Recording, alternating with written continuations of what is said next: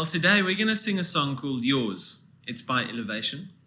Um, but before we do that, I would like to share a last devotion on um, the Lord's Prayer or the Our Father. Last week I spoke about hallowing, and today I want to continue with that uh, theme. I wanted to give you today another strategy of victory for your life. There are two modes um, in which we can possibly receive victory uh, from the Lord's Prayer. The first one is by direct input. I can maybe say that these are the ones that go, Lord, I need help. And that's true. Often we do need help. We need bread. Lord, give me something to sustain my life.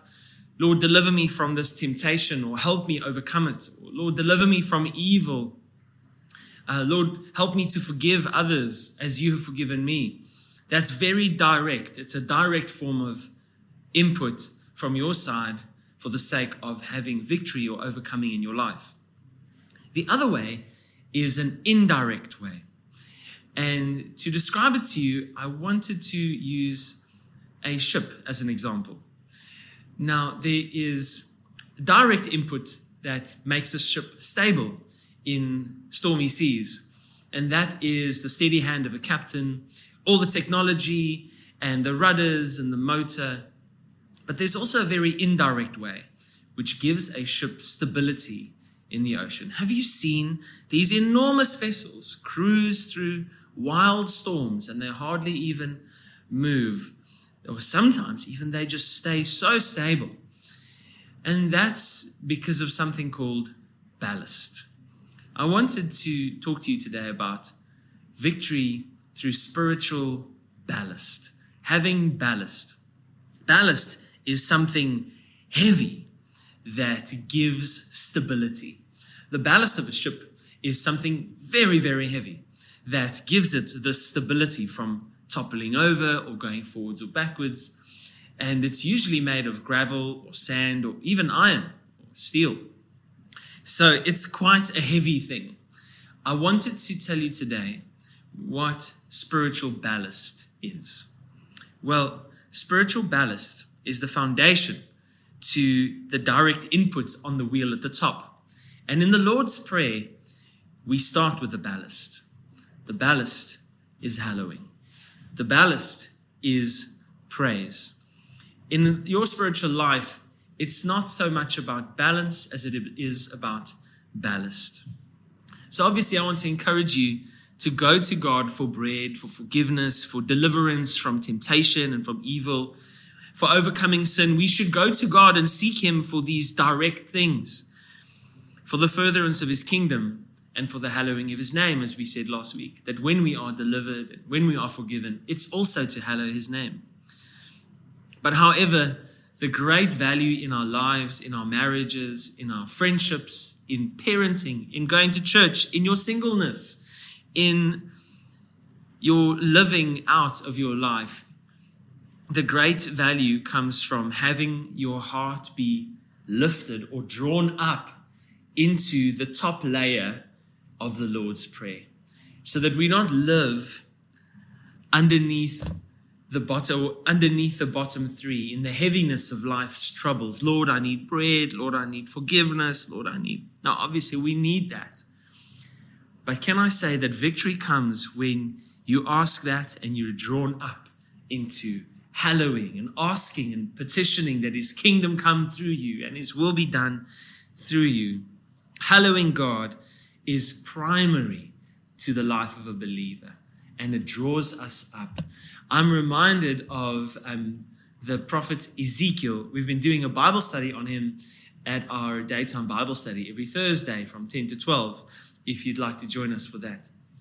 Ezekiel falls face down before God on a few occasions and God actually says to him, Stand up. Stand up. I'm not done with you. And the word then says, And the Spirit of God lifted him up and made him able to stand. Are you overcome by the troubles of life? And you're overcome even by your own prayers of giving direct input the whole time, God, please help me. I'm going to encourage you, draw yourself up and at the hospital, hallow his name. And in the difficult circumstance at work, hallow his name. Draw yourself up, stand up. Draw yourself up into those top three of the Lord's Prayer, hallowing, letting his kingdom come through you, and his will be done through you. And I can testify that there is more deliverance, more healing, and more joy when we make the hallowing of God's name a deep, deep spiritual priority. And you'll have more joy than you've ever dreamed. So it's indirect. When you have a problem, hallow his name. So let's hallow his name together. The song is called Yours.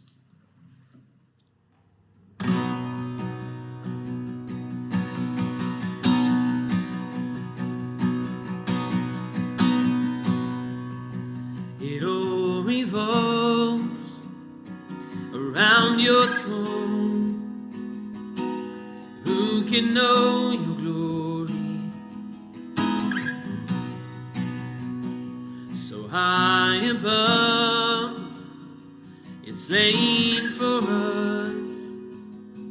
You alone are worthy, and the praise is yours, and the praise is yours. You're the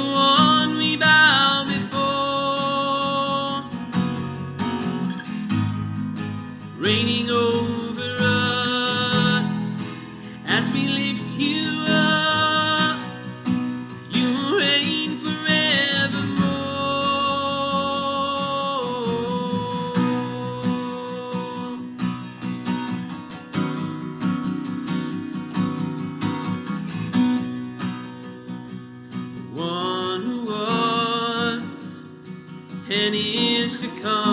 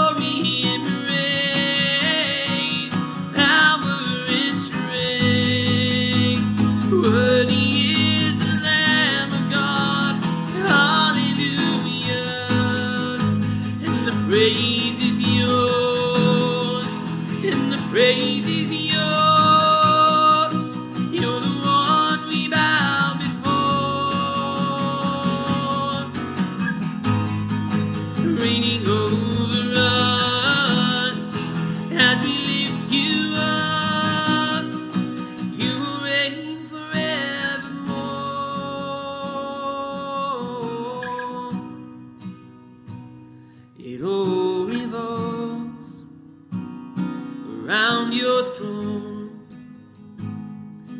Who can know your glory? Yes, Father, thank you that you indeed help us to stand up.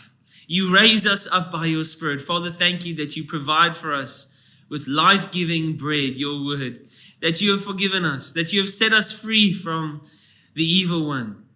Father, I pray that we would live a life that hallows your name, declares the coming of your kingdom, and lives out your perfect and wonderful will.